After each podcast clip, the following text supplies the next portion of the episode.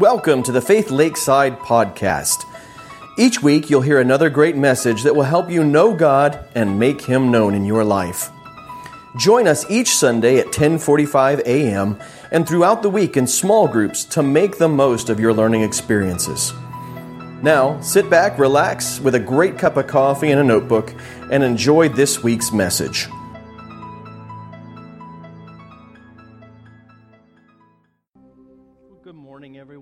To have you here. If um, you or nobody, uh, anyone else on your aisle didn't get a c- communion cup, maybe uh, Steve could, uh, one of the Steves, well, Sue, we have like three Steves in the church. We have a trinity of Steves, and two of them just stood up. So that was very confusing all at once, right? But uh, if you didn't get one of these, could you raise your hand and um, they'll, the basket will come around and uh, we'll get you a communion cup. And it's just important because this is really the heart of our message today is sharing in the Lord's Supper together. So a couple of quick announcements. Really, the pastor's family? Oh, man. I walked over to him and said, Don't forget to get a communion cup. All right. So, uh, a quick couple of quick announcements. Number one, uh, card ministry. The card ministry team, you guys will not be meeting for the next couple of months as Linda will be out of town and uh, won't be able to lead us in the stamping and crafting. So, uh, no cards for the next couple of months. And then, um, just reminder men's ministry was great. Those of you who missed it yesterday, uh, we have another men's breakfast first Saturday in July. That's leading right up to July 4th. I understand that, but uh, still going to get together and eat some food and talk about Jesus a little bit. So, encourage all the guys to join us.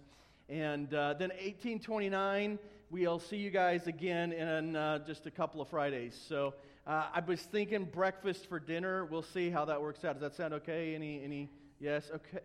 Wow, okay. Clearly, Mandy's in on this. Um, so uh, that, that's where we'll head then, is breakfast for dinner. I'll let you know what you need to bring. Um, clearly, not your passion. I mean, you've got that already. I don't need to remind you. So uh, we are going to continue our series on the Christ, looking at the Gospel of Mark. So if you have got your Bibles, want to encourage you to open them up to Mark chapter 14 we're going to be looking at verses 22 through 25. And uh, it also should be on your Bible app. If you've got the Bible app, look for our event for the day, and you should be able to find that in there. Uh, the, the sermon series, the sermon message, all laid out in the verses for you. So this is really a, a short little passage because we're going to spend a few moments in the passage itself, and then we're going to spend some time going throughout Scripture in the New Testament to understand the importance of what Jesus institutes here. So, up until this point, we have already experienced so much with Jesus about three years worth of ministry. And then, here, uh, since we got into chapter 11, the last week of his life before crucifixion. And then, chapter 14 here begins the last day or so leading up to his crucifixion. So, yesterday, or last Sunday, uh, we looked at the disciples gathering together, Jesus letting them know that one of them would betray him, and, and just how God's plan continues on. And God is sovereign, and God has ordained things, and yet our choices matter. And so we come to this experience with Jesus, and it is this Passover meal that he's having with his disciples that is continuing. And uh, Jesus, then, during the course of the Passover meal, uh, gives us some new ways to experience it. So, if you've got your Bibles, open them up to Mark chapter 14, and we're going to read just verses 22 through 25 here this morning before we dive into trying to understand what's going on here. So, uh, starting in verse 22 of chapter 14, and as they were eating, he, Jesus, took bread, and after blessing it, broke it and gave it to them, and said, Take, this is my body. And he took a cup, and when he had given thanks, he gave it to them, and they all drank of it. And he said to them, This is my blood of the covenant, which is poured out for many. Truly, I say to you, I will not drink again of the fruit of the vine until that day when I drink it new in the kingdom of God. So, in the course of the Passover meal, uh, Jesus spends some time with his disciples, giving them a new way to relate to the components of this meal. So, just a little bit of history because not many of us or not all of us at least, have done Passover. How many of you guys have ever done a Passover meal to get, with, with family or friends? Cool. It's, it's a good experience. It's actually, it's on our bucket list for the next year or two. Uh, it was something we wanted to do last year, and then COVID, of course, kind of threw that off. And then this year, we, we still weren't quite up to speed. So hopefully in 2022, we will be doing a Passover uh, Haggadah Seder leading up to uh, Easter. And so we can understand what happened here a little bit more. But, but uh, just to kind of give you the flyover, the overview, of course, it was a regular meal. Passover was instituted in Exodus. It's a command of God to celebrate this meal every year to remember the passing over of the angel of death uh, for the children of Israel, and also how that same angel came and killed all the firstborn among Egypt. And that was that last plague that triggered the Exodus, uh, God's people being freed from slavery in Egypt. And so there was this meal. And this meal really was, was very simple. It's just uh, a lamb who, that was slaughtered appropriately, and its blood was put on the doorposts. And then uh, it was roasted over the fire. It wasn't supposed to be boiled. You weren't supposed to break the bones. And then you also had some herbs and some fruit and vegetables and bread. And it wasn't complex, but it was a, a common meal, minus the, the, the, the meat, probably, for, for the people of this day. Uh, meat was actually not a normal part of their diet. It was something that was extra, it was celebratory, it was special. And so um, this meal was unique. And, and when Jesus and the disciples were celebrating it, if they were celebrating it on the same night as everyone else, all over Jerusalem, the same thing would have been happening. Everyone joining together at sundown and sharing in this meal around low set tables as they reclined. And they would have had uh, lots of unleavened bread, which was also part of the Exodus experience as well. They would have had four cups of wine per person. Um, now, whether that was one cup filled four times or four distinct cups just depends on your, uh, your wealth and status. But, uh, and, and this would have been a, a ceremony of a meal, not just, all right, everybody, rub a dub dub, thanks for the grub, and, you know, start, start to, to, to eat. But instead, it was a process that the family would have gone through. And um, this, this meal was important, it was meaningful, and every part of the meal, the lamb, the, the herbs, the bread, had significance. And they had meaning. And as the meal unfolded, the meaning and the significance of those elements would have been described and would have um, been celebrated throughout the course of the meal. And so, what you've got is just a, a general layout of the meal is, is First, there would be a, a, blessing of, of the bread and the wine, and everybody would partake of the first cup of wine together. And then, then there would be uh, kind of veggie appetizers. Uh, you know, not, not quite the same way as we do it. No tempura or anything, no wasabi sauce.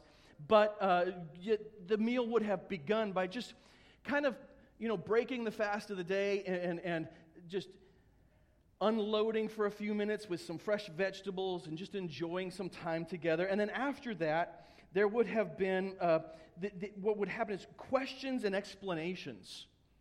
And, and so the, another cup of wine comes after these questions and explanations in which the children were tasked with asking, Why are we doing this?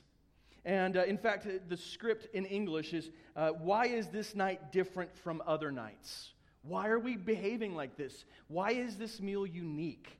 And it was the father's role to then explain the significance of the lamb and how it was sacrificed in order to protect from the angel of death, and, and that angel passed over. To explain the bread and, and the other components that reminded them of the labor, that reminded them of the speed of their flight um, to explain the bitter herbs that were part of the meal and how the bitter herbs reminded the Israelites of their slavery and the bitterness of their captivity. And, and so all of this together would have unfolded. And, and then after the, the questions and the explanations, uh, the, the, ble- the bread would have been blessed and it would have been broken and distributed. And then they would have uh, eaten the full meal together And then after they were done eating their meal, they would have had the third cup of wine. And um, that third cup is called the cup of blessing. And, and then they would have wrapped up the, the meal, wrapped up the explanations, wrapped up the celebration. And then as they were closing out, they would have had their fourth cup of wine. And each of these cups is just significant of, of God's blessing and God's provision and what God had done for his people. And so this meal wasn't just like, hey, Christmas dinner, let's eat, but it, it, was significant, and every element had its place in the life of, of the Jewish people in celebrating what God had done for them. So Jesus and his disciples are partaking of this meal together, and Jesus is serving in the role of the Father, not Father God, right, but the Father of the family, the Pater Familias. He was serving in that role and he was leading the meal. So as they come to the first cup of wine, he's the one that says the initial blessing and to begin their time together. As they, they um, come to the time of questions and explanations, I don't, I don't know who would have been asking the questions. Maybe the youngest disciple, which would have been John. Um, interestingly enough, we think that Mark, this was Mark's house, and Mark was just a teenager at this time. Maybe he was hanging out in the corner and got to ask the questions. Uh, you know, that's all speculative. Don't go home and quote me on that. Don't put that on the internet like, my pastor said Mark asked the questions at Jesus' Passover meal. No, I just said maybe. Isn't it fun to think of that kind of stuff? But what we do know for sure is they shared in this meal together. And then after this questions and explanations, this is when the bread, the unleavened bread, would have been blessed and broken. And we think that this is the time in the Passover meal that verse 22 happens. That as the bread, this unleavened bread, what we today have is, is matzah, you know, the crackery stuff, but it, that's probably nothing like what they had in Jesus' day. Instead, more like a, a really, really flat tortilla, you know, kind of bread, something that had some body and some life to it, but no leaven in it. And so they, they are getting ready to, to partake of the full meal. And so as they're eating a little bit and they're getting ready for this moment, Jesus takes the bread and he blesses it and he breaks it and it gives it to all the disciples, which is something that, according to the, the outline, happens just before the full meal takes place. And he says to them, Take, this is my body. Now, the bread had always, up to this point, been a remembrance of the, the speed with which the Israelites had to flee Egypt. They didn't even have time for their bread to rise properly, so they ate unleavened bread as they left Egypt. But what Jesus is doing is he is taking this bread, and, and much like it had been serving a, a role of reminding the Israelites of their speed in fleeing Egypt, now he was saying to his disciples and all who would come after, I want you to think of something different when you eat this bread. I want you to remember something different. And so, because this, this meal is already so rich in symbols, it's already so rich in celebration of what God has done, we need to understand that Jesus was not just giving us some sort of rote recitation or little, little tiny, yeah, do this because you have to.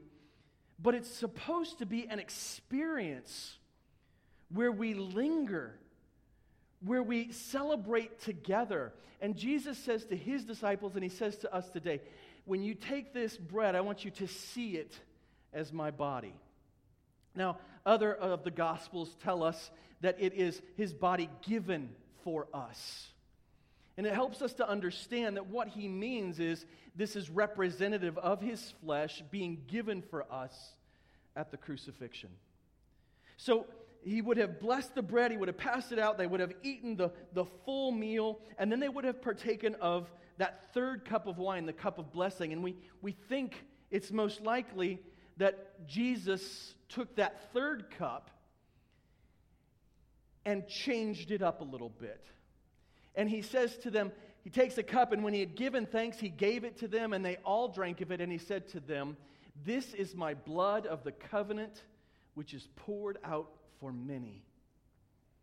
And so he is opening the door to a new understanding of this cup of wine, As part of the Passover meal, he wants his disciples to look at the bread as his body given for them. He wants them to look at the cup of wine, this third cup of blessing, as his blood shed for them. And, and these, there's so many words here that are just like, whoa, his blood of the covenant. Now you might go, what could Jesus possibly mean by that? Well, what we understand in the Old Testament, in Exodus, is that when God's people made their covenant with God. They said, We will follow you, we'll follow the Ten Commandments. You will be our God, we will be your people.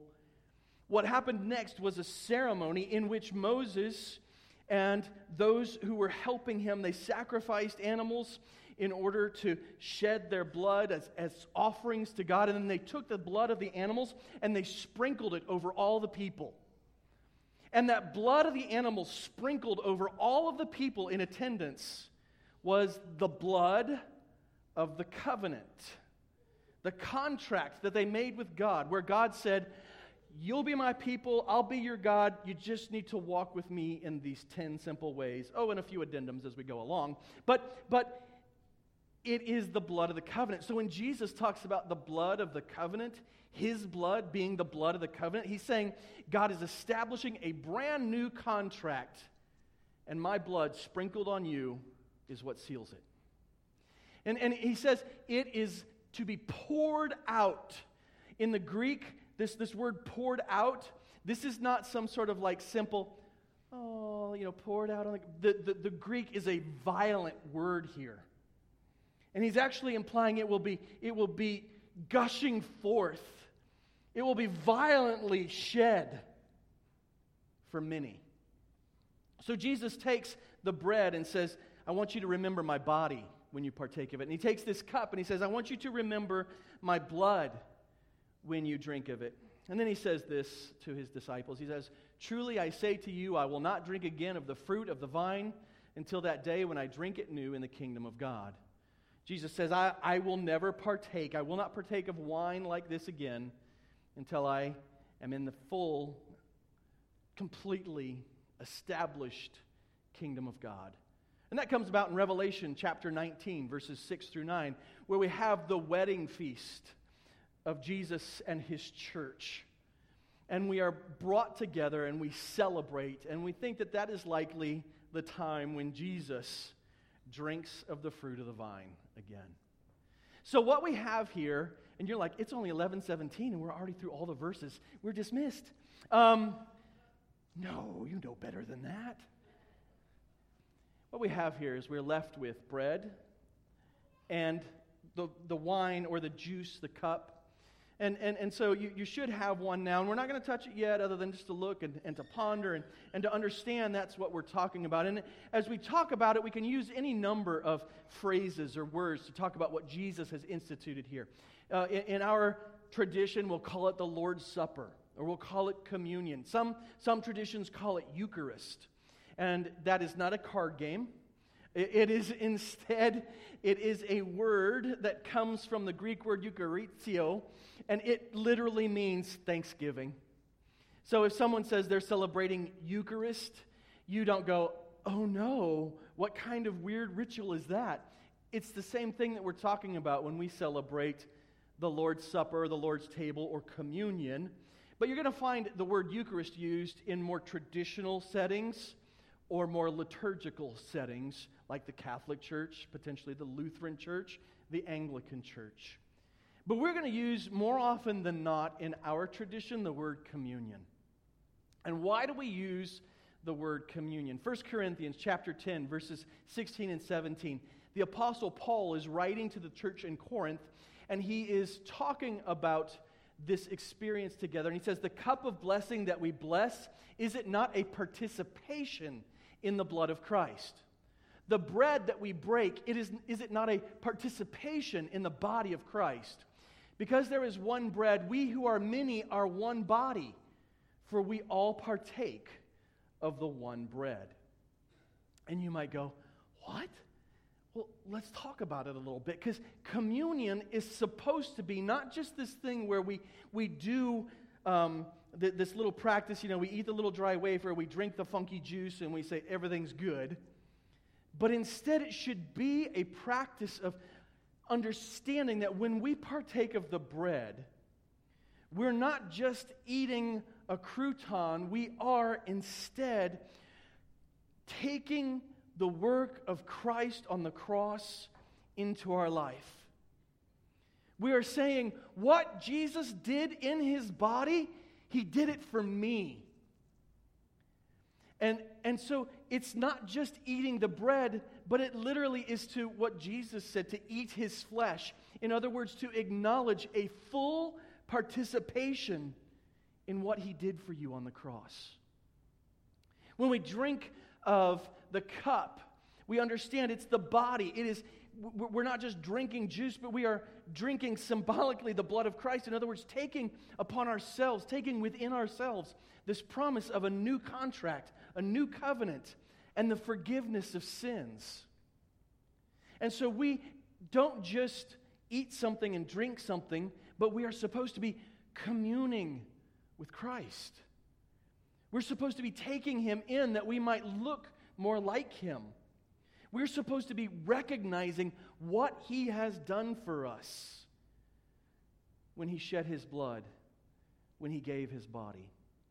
And not only is it an individual thing, but as we eat funky wafers and weird juice and suffer together, right? Um, we, we understand that we are one body. That the very same Christ that died for me as an individual died for us as a church. Not just so we could be around other people who were saved, but so that we might be united into one body. We should be so intimate with Christ that when we eat this bread and drink this, this cup, that we are celebrating and understanding what He's done for us, and then looking around the room and saying, and it applies to all of them too, and I should love them and give myself for them. Communion. So when we share this Lord's table, when we share communion together, we're fellowshipping with God and we're supposed to be fellowshipping with one another in it as well. That we look around and understand we're not alone. We understand we are intimately tied together spiritually. Now, as to whether or not we live it out physically, that's another question altogether, isn't it? But we're supposed to be united. This communion, this Lord's table, this Eucharist, it's supposed to be a celebration of interdependence and community and oneness. We are completely dependent upon Jesus as our only hope. And then we are dependent upon one another to find strength, to find help, to find joy, to find, you know, a, a good meal together, a great laugh together, support when we're weak, encouragement when we're downtrodden. Communion should be more than just eating bread and drinking juice. It is supposed to be an all encompassing experience for us that takes us beyond just a pop it in, amen, chug it down, amen, to a point where we say, this has meaning. And we sit and we ponder and we think about it. Remember the Passover meal in which Jesus instituted this? It was not a 20 minute, let's get and go kind of thing. They would have started at sundown and the only rule for the meal was they had to be done by Passover. I mean, by, by midnight. Um, they had to be done by midnight. Sorry, I just dirted myself. That was weird. That's not very professional of me. I'll work on that. Um, but they had to be done by midnight. So there, there's this six hour window in which to consume this meal and celebrate this time and fellowship together.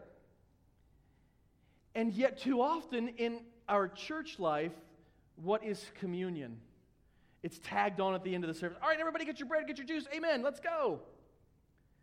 Or it's something we do very rarely and we, we don't celebrate often. We don't fellowship with God. We don't fellowship with one another. And some of that is, is the fault of, of leaders like me who forget to schedule it in sometimes. Ah, it doesn't fit the sermon today. I'll do it next week and then forget next week. But some of it is because that's what our modern culture longs for, isn't it?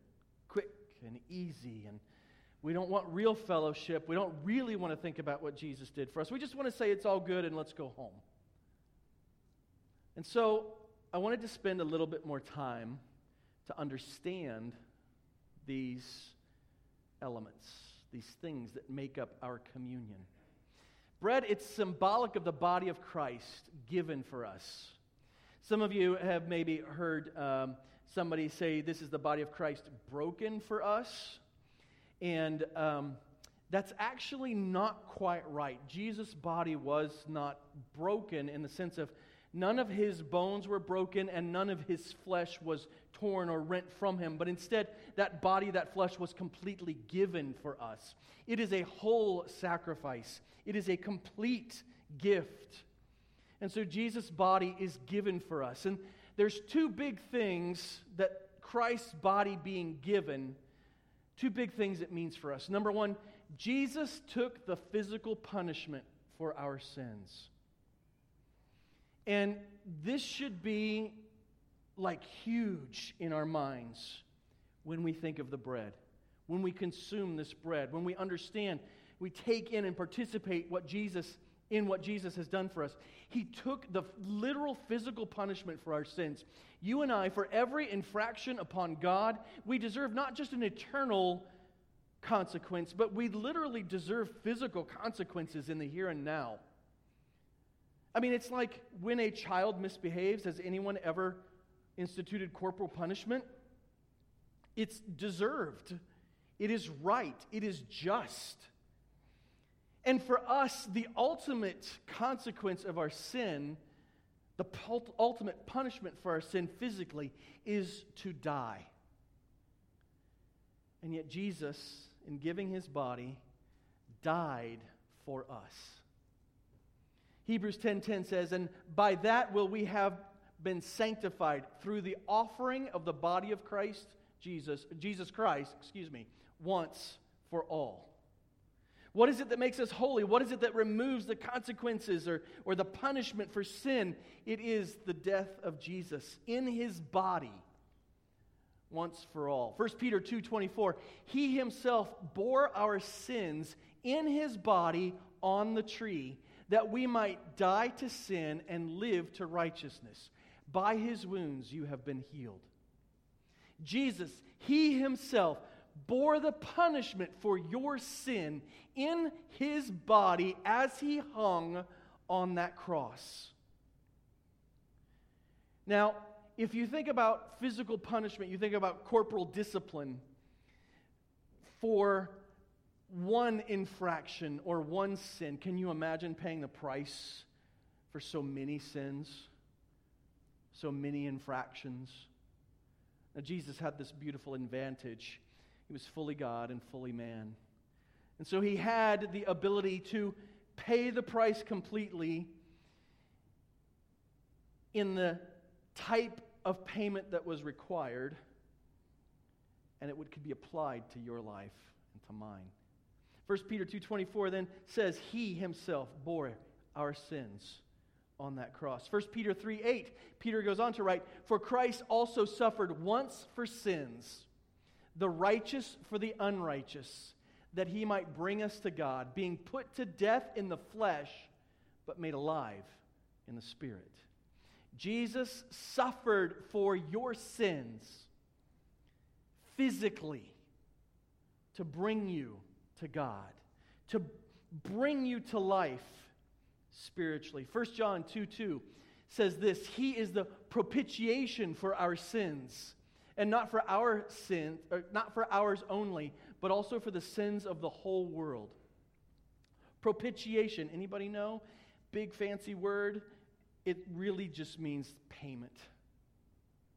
He is the atoning sacrifice. He is the payment. He's the one who took the cost for your sin on his own body and suffered the consequences of your sins and mine. And not just you and me, but for everyone who would believe. And so when we eat the bread, it should remind us that Jesus physically bore the consequences of your sin and mine. So it's not just a little wafer that dries your mouth out. It's symbolic of the body of Christ that paid a payment for you that you yourself could not pay. And in so doing, made it possible for you to walk in relationship with the Father. The second thing that the body of Christ given for us, the second thing the bread should remind us of, is that Jesus' obedience in the flesh, it has been credited to us as righteousness. In other words, as Jesus walked a perfect, sinless life in obedience, perfect obedience to the Father, perfect obedience to the law, he was essentially creating an inheritance for everyone who would believe on him. So that when we believe, that inheritance of righteousness, of perfection, is given to us, credited to us, so that we are now clothed in the righteousness of Christ. It's like a dirty, horrible, despicable person being taken out of the worst of conditions, stripped bare, scrubbed clean, and clothed in the best clothes there are to be brought before the King of creation. That is what Jesus' obedience has done for us. Romans 5:19. For as by one man's disobedience the many were made sinners, who was the one man who made us all sinners? Oh, it's four letters. Adam, yes, Adam. He set the stage for us. We are now destined to fall into sin because of the gift of sin nature that Adam purchased for us. Just like the gift of sin and disobedience that came from Adam, so by the one man's obedience, the many will be made righteous. One man made many sinners by his disobedience, but the new Adam, Christ, he makes us all righteous by his obedience in the flesh. So the bread should remind us that as we partake of Christ, as we participate with Christ, as we commune with him, the Father looks at us and he doesn't see the list of things that we keep against ourselves. What he sees is the righteousness of Christ. 2 Corinthians chapter 5 verse 21 says this, "For our sake he made him Jesus to be sin who knew no sin." Jesus took the punishment for our sins physically so that in him, in Jesus, we might become the righteousness of God. We might be clothed in righteousness because of what Jesus has done in the flesh. So, this bread gives us two powerful pictures. Jesus took the physical punishment for our sins. And Jesus' obedience, that life that perfect, sinless life of obedience, when we've trusted on Him as Lord and Savior, when we participate with Him, it's credited to us as righteousness and perfection in the eyes of the Father. So the juice, the juice, it's symbolic of the, the blood of Christ. It's been shed for us. The significance of, of Christ's blood being shed, there's two different ways it affects us. Number one, God sealed a new contract with us by the blood of Jesus Christ. God sealed this brand new contract, this new covenant with us by the blood of Jesus Christ. And as we look in the Old Testament, um, I already mentioned, you know, the, that blood of the covenant in the, the book of Exodus. There's also a practice of sacrificing animals in order to seal a contract between two people. And in sacrificing the animal, you were making a statement. May it be to, to me the same as it is to this animal if I break this contract. You were essentially saying, My life would be forfeit if I break this contract. What's interesting is God preemptively forfeited the life of his son in order to seal the contract, the promise and what is that promise? Romans 10 9 and 10 tells us what that promise looks like. That whoever will confess with their mouth that Jesus is Lord and believe in their heart that God raised him from the dead, that person will be saved. The new contract is believe and confess, and you will be saved by the blood of Jesus Christ. Believe and confess. There is no special good works you have to do. You don't have to get right first, but instead it is simply this new contract believe and confess. And here's how we understand that this contract is, is instituted by the blood of Jesus, that we're reminded of this contract by this cup. Matthew, in uh, chapter 26, verse 28, in his version of the Lord's Supper or communion, he says that Jesus said that, For this is my blood of the covenant, which is poured out for many for the forgiveness of sins. Mark uh, 14, and he said to them, This is my blood of the covenant, which is poured out for many Luke 22 20, and likewise the cup after they had eaten, saying, This cup that is poured out for you is the new covenant in my blood. This is the new contract for all who would believe and confess, sealed in the blood of Jesus Christ. Oh, look, I copied and pasted. Um, and forgot to delete one. 1 Corinthians 11 25 says this In the same way, also, he took the cup after supper, saying, This cup is the new covenant in my blood. Do this as often as you drink it in remembrance of me. This is the Apostle Paul reminding the church of Corinth what communion was about. Over and over again, again, we see there is a new contract established in the blood of Jesus, a new covenant that anyone who would believe and confess will be saved. And so every time we drink of the juice, we drink of the cup, we understand what the contract is. It's not give me your firstborn child. It's not follow these rules. It's not live here, stand there, say this, dress that way. It is whoever will believe and confess will be saved. It is a contract sealed with the blood of Jesus. God is so serious about this. He sealed the contract, not with the blood of animals, not with a sacrifice of a creature, but instead with the blood of the Son of God Himself. The second thing that juice and, and the cup remind us of is that the shed blood of Jesus Christ cleanses us from the guilt of sin. You see, there's two things. One thing is to take the punishment, right? And the other is to remove the guilt. If we're talking about in a modern context and you were charged with something and found guilty, and someone else stood up and said, I'll serve the jail time or I'll do the community service, that would be nice, wouldn't it?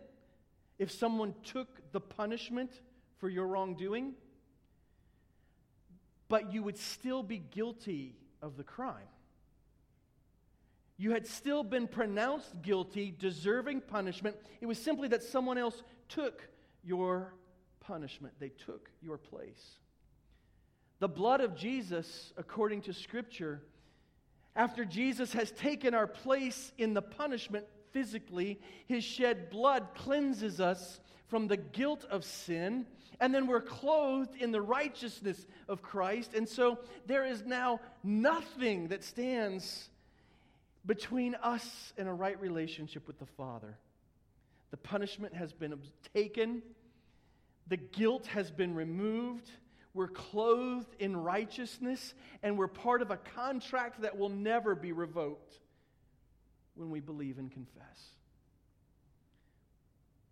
Romans chapter 5 verse 9 says this since therefore we have been justified by his blood much more shall we be saved by him from the wrath of God in other words justified it is made right by the blood of Jesus our sin cleansed in right standing with the Father. Colossians 1:20. And through him to reconcile to himself all things, whether on earth or in heaven, making peace by the blood of his cross. The blood of Jesus cleanses us, us from guilt and makes peace with the Father. Hebrews 9:22. The writer of Hebrews says this Indeed, under the law, almost everything is purified with blood. And without the shedding of blood, there is no forgiveness of sin. And then a little later, he says, So Jesus also suffered outside the gate in order to sanctify or cleanse or set apart the people through his own blood. So we see that the, the shedding of blood, blood, it, it cleanses us from sin. And Jesus' blood, him, the blood of Jesus himself, is what cleanses us, sanctifies us, makes us holy and set apart. So when we drink the cup, when we drink the juice, it's not just a neat little symbol, but it is so rich and so meaningful and so deep. Because as we celebrate communion, we're supposed to be doing more than just partaking of the elements. We're supposed to be doing things like giving thanks for the price that was paid for us. Uh, in other of the Gospels, there's a, a woman who anoints Jesus with expensive perfume, wipes his feet with her hair. Everybody makes fun of her. It's reminiscent of what Mary did in Bethany. And, and they, they start harshing her and they start you know, saying, Why would you behave like this? And, and Jesus really points it out the, the one who has been forgiven much loves deeply. We love God more when we understand what we've been forgiven of. We appreciate this gift when we understand the price that was paid. And those of us who have the longer list of sins, instead of condemning ourselves, we need to flip that around and make that our Thanksgiving list. Jesus, thank you for paying the price for my selfishness. Jesus, thank you for paying the price for my gluttony. Jesus, thank you for paying the price for my unbridled anger. Jesus, thank you for paying the price for my tendency to lie. Jesus, thank you for paying the price for my covetousness. Instead of a list of condemnation, flip it around. And as you celebrate the Lord's table, as you celebrate communion, give thanks for the fact that Jesus, in his body, paid the price for that laundry list of things you dislike about yourself. He paid the price for every one of those sins. And it's time for you to learn how to let go of them as you partake of communion and participate with Jesus. We also get the privilege of celebrating relationship with God and each other. It seems a little bit cultish sometimes to watch everybody in the room go. But understand, as you watch that, as you see that happening, as, as in your periphery you see everybody putting the, the wafer in their mouth or drinking a little shot glass of juice, that it's because they want to experience Christ like you do. They want to experience communion with the ever loving God like you do. And we should look around and celebrate our connectedness, not just to Christ, but to one another. So we celebrate relationship as we partake of communion.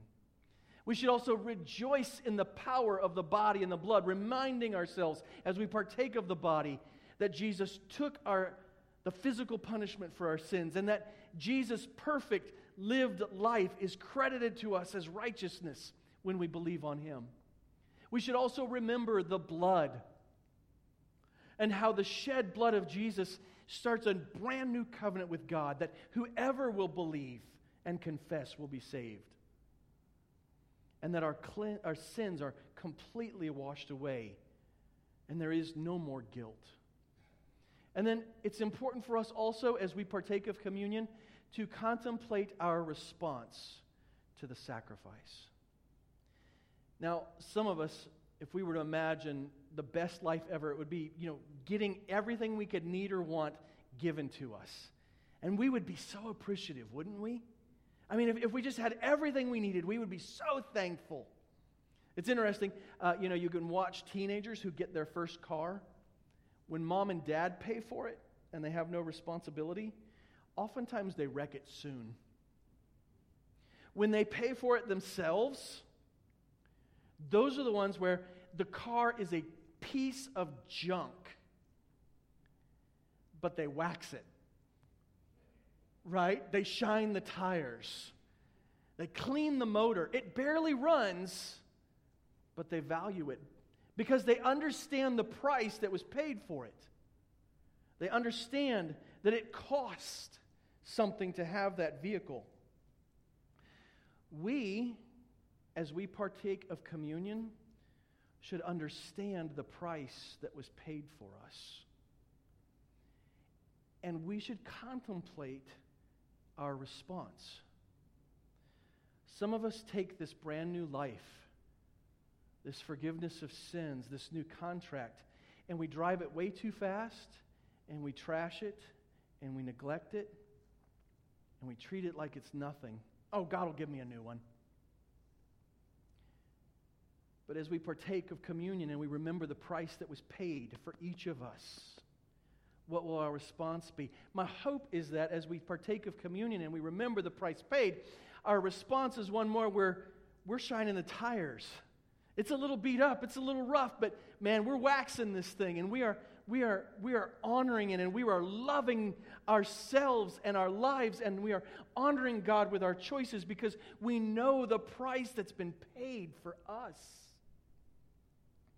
We then contemplate what our response to the sacrifice will be. How will we walk out of the room after we eat the bread and drink the juice? The same as we always were, or ready to change in order to honor Jesus and the price that was paid? So I want to ask you now, we're not going to do music. We're not going to like try and gin up emotion. We're going to take a few moments and pause and share in communion together. And so go ahead and pull out your elements. And I realize this feels a little sterile. It feels a little odd. We're still, you know, working through the figuring out what COVID is supposed to be and how we're going to live with it. But as we partake of the body, I just want to ask you this morning, as you open it up, as you get ready to eat that little wafer, to just take a few moments here in the silence and to comp- contemplate the truth that Jesus has taken the physical punishment for your sins and mine. He took that, that punishment that you deserve for sin in his body. Can you imagine what he felt as he was whipped, as he was hung on a cross, as he was mocked and scorned? He did all that to pay for you and your sins. But then also to celebrate as you eat it, remembering that that perfect life of Jesus in which he never disobeyed Mary or Joseph, and he always walked in faithfulness to his Father God and in perfect obedience, that perfect life, when you've trusted him as your Lord and Savior, it's credited to you as righteousness. He paid the price for your wrongdoing. And he gave all of the goodness of himself to clothe you so that you might stand before the Father holy and perfect and without stain. So, I'm going to leave it to you over the next couple of minutes. I'm not going to tell you when to eat it, I'm not going to tell you when to partake of it, but I will begin with saying, This is the body of Christ, given for you. As you ponder it this morning, as you decide when to take it, as you take it, remember what He's done for you.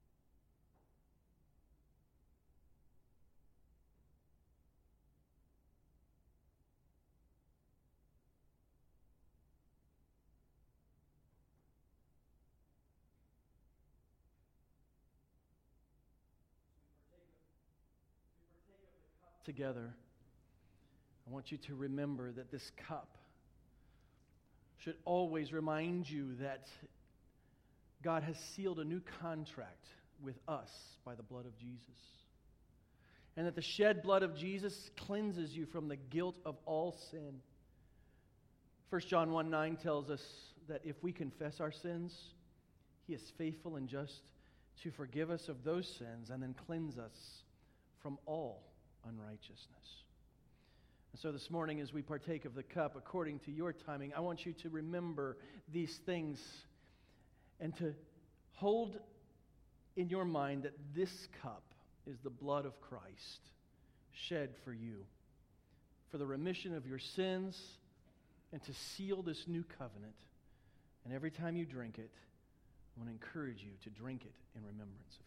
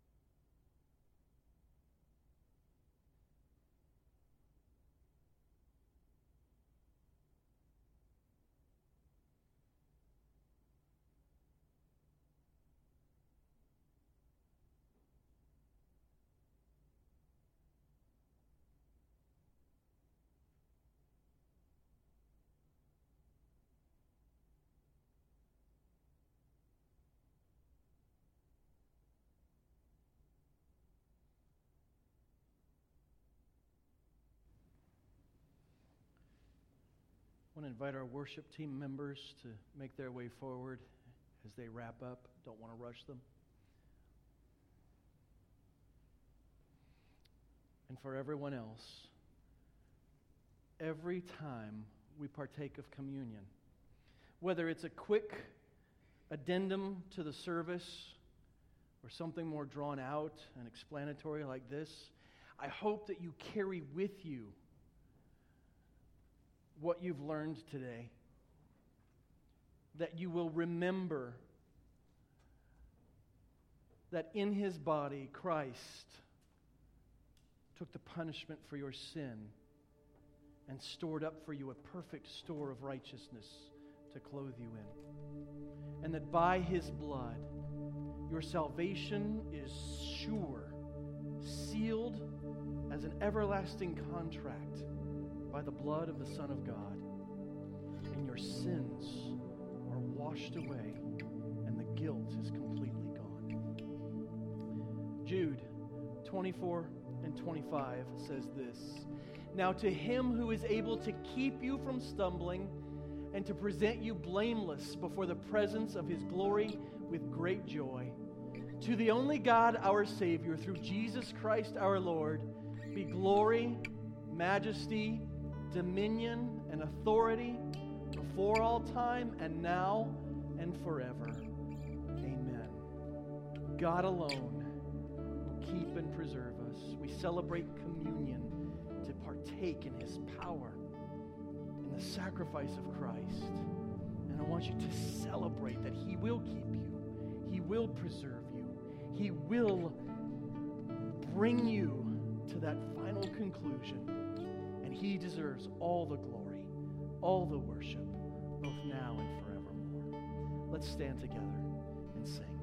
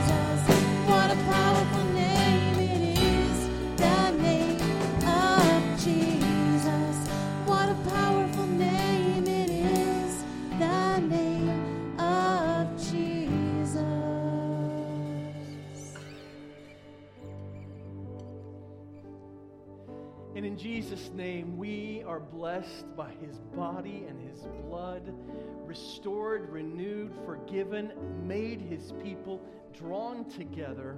May we celebrate not just every once in a while, but as often as we gather together, who we are in Christ, what he's done for us, and what he longs to do through us. God bless you all. I look forward to seeing you Bible studies throughout the week and youth group and stuff. Um, and then next Sunday, we'll continue our series in the Gospel of Mark. God bless you guys.